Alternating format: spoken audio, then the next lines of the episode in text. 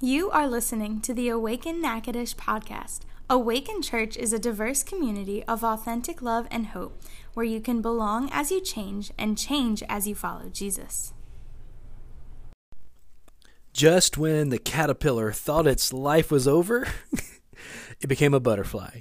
You know, I think of the butterfly and the caterpillar. I think, you know, sometimes people be like, you know what, you've changed. And I'm like, no, I, I just haven't stopped growing yet. So that's how it is with the caterpillar. Like they they just they haven't stopped growing and they become the butterfly and and then they fly and they have freedom. So imagine the caterpillar. I mean, slow, ugly worm.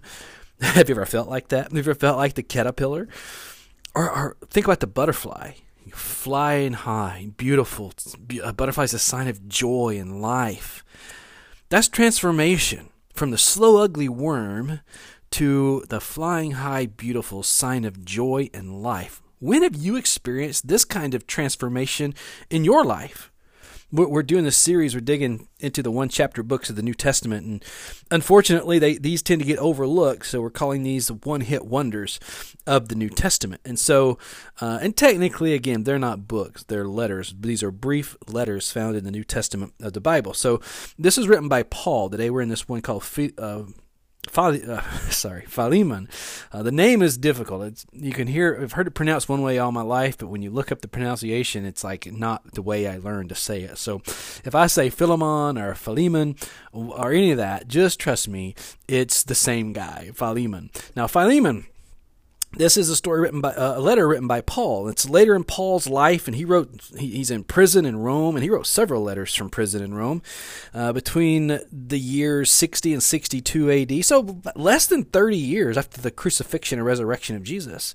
Um, Ephesians, Philippians, Colossians, and this one, one of our one-hit wonders, Philemon, written and it's written to Philemon. That's why it's called that. And uh, he's a friend of Paul's. We'll see that as we read the letter.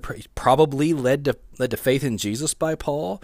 Um, the kind of the the idea we get from this brief letter is that that in his home is where the church at Colossae met, where the Colossians would be.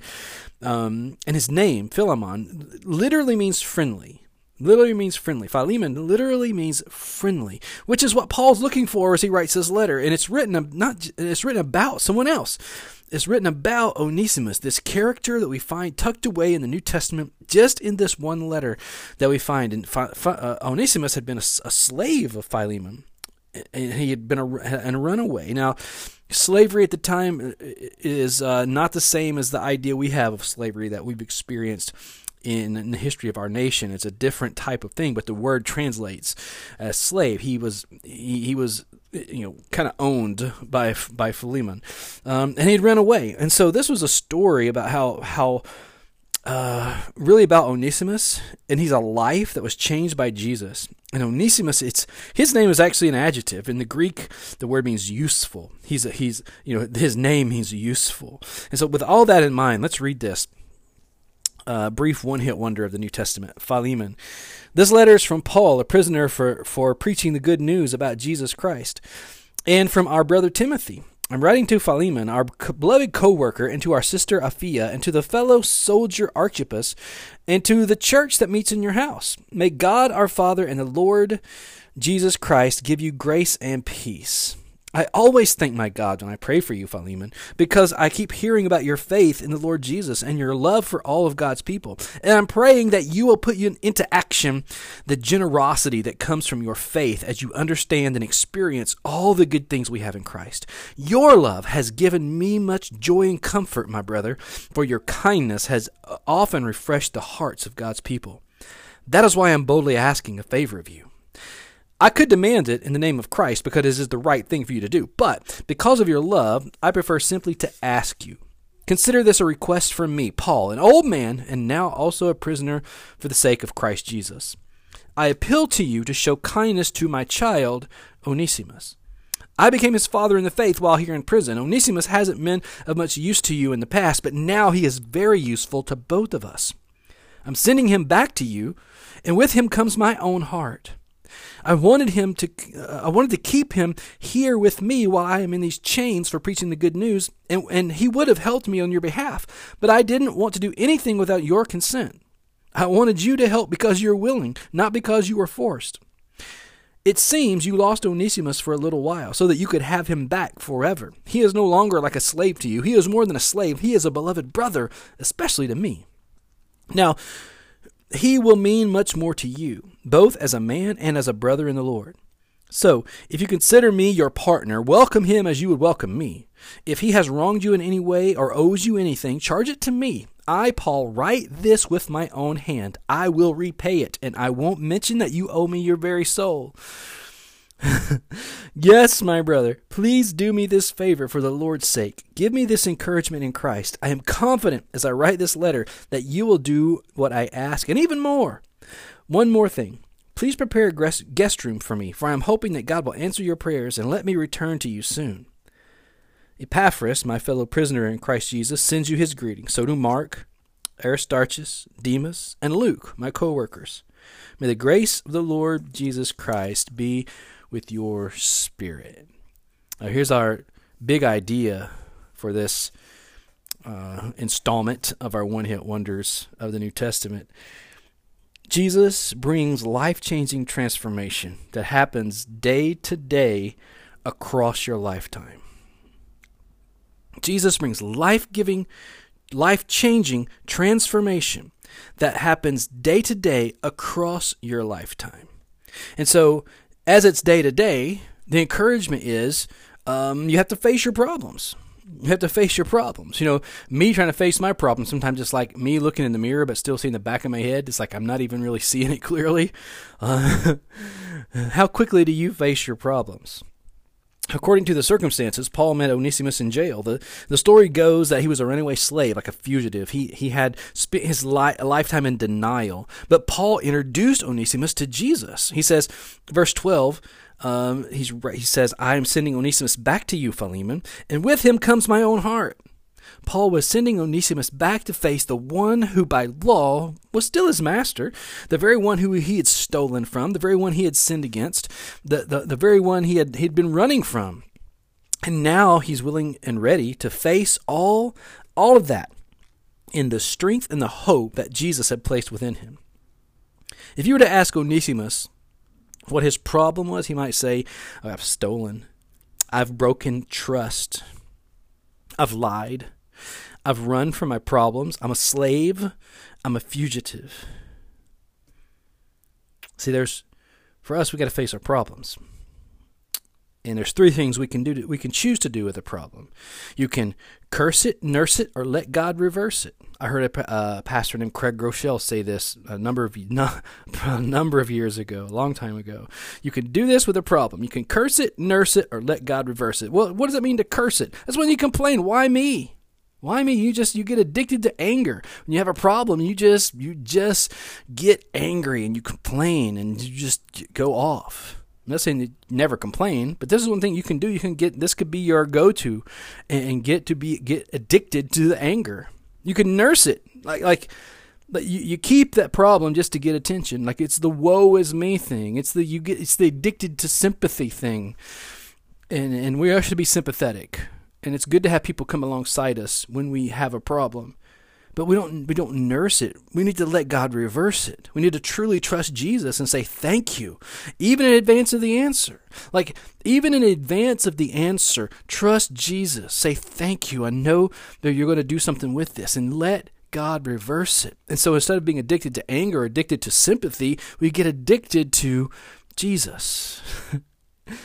Psalm 27 says the Lord is my light and salvation. Whom shall I fear? The Lord is the stronghold of my life. Of whom shall I be afraid? When evil men advance against me to devour my flesh, when my enemies and my foes attack me, they will stumble and fall. Though an army besiege me, my heart will not fear. Though war break out against me, even then I will be confident.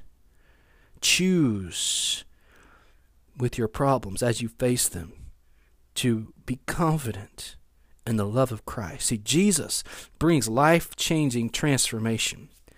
But you will still have to face your problems, and you have to keep your focus forward. If you face your problems, but you have to keep your focus forward.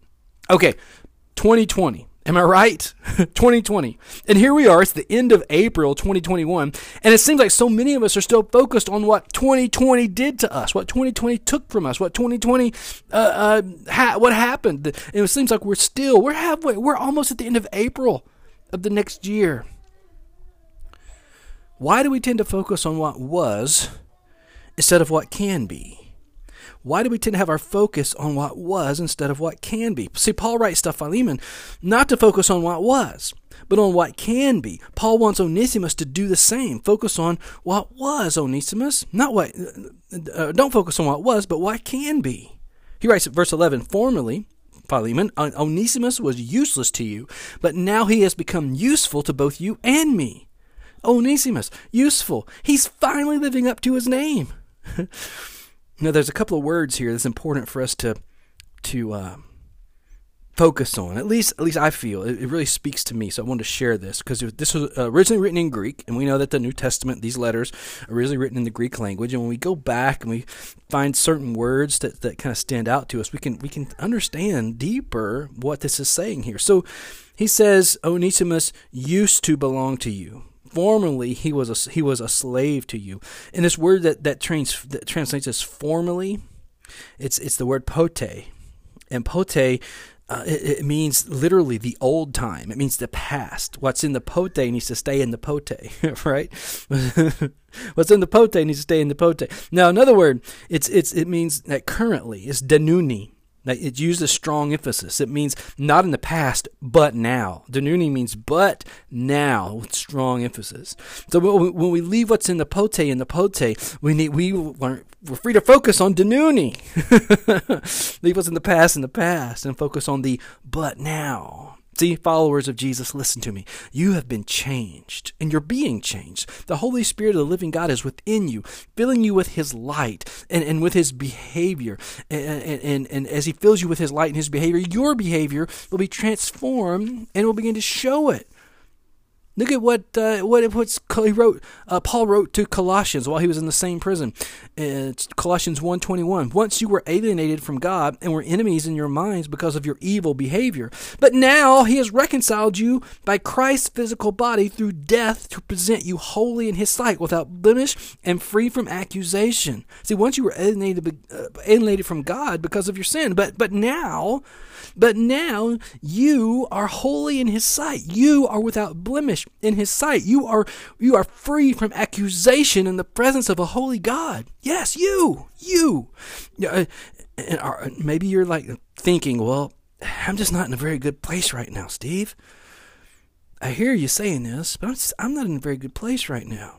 It's time to move forward, to place, to the place God created you to be in this very moment and stop living in the past. Right here, right now, you can be free, free to stand holy in His sight, free to stand without blemish, free to stand free of accusation. Without God in my life, I might as well crawl off and uh, uh pull myself inside of some sad cocoon of hopelessness. But that has been my past.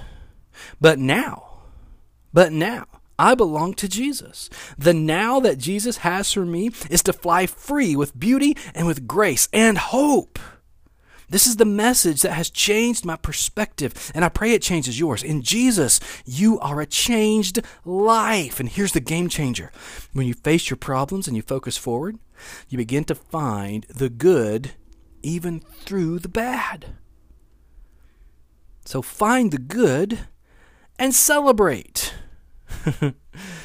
My son Niall, nine years old, he has autism. And uh, school, he was having a rough day. Uh, the word disruptive was the word his teacher messaged me about his what was going on, and said uh, even said here's something that happened is he was not really not getting his work done, and we were trying to have some correction and trying to get some some focus. He pretended to slap me and instead of writing his assignment, he wrote, Please don't tell dad, like you do.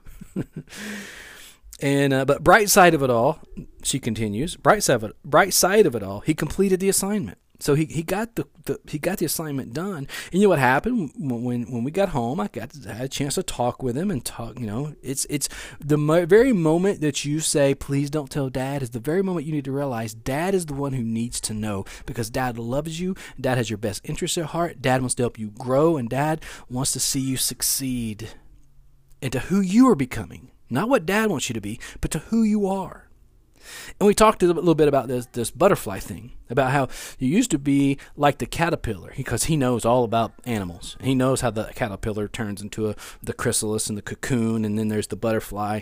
And and uh, so I told him it's like you know you have you, know you, you know with with autism it was like sometimes you you maybe used to be like a caterpillar a little bit you know coming along and going but you weren't you haven't you weren't who you were supposed to be yet and there's times when you were like in the cocoon and, and it seems like you couldn't you couldn't do some stuff. But now look at all the stuff that you can do that you used to not be able to do. You're like the butterfly and you're and you have beautiful wings and you're able to fly. But you just have to remember that as you fly as the in the butterfly, you have to focus on where you're flying.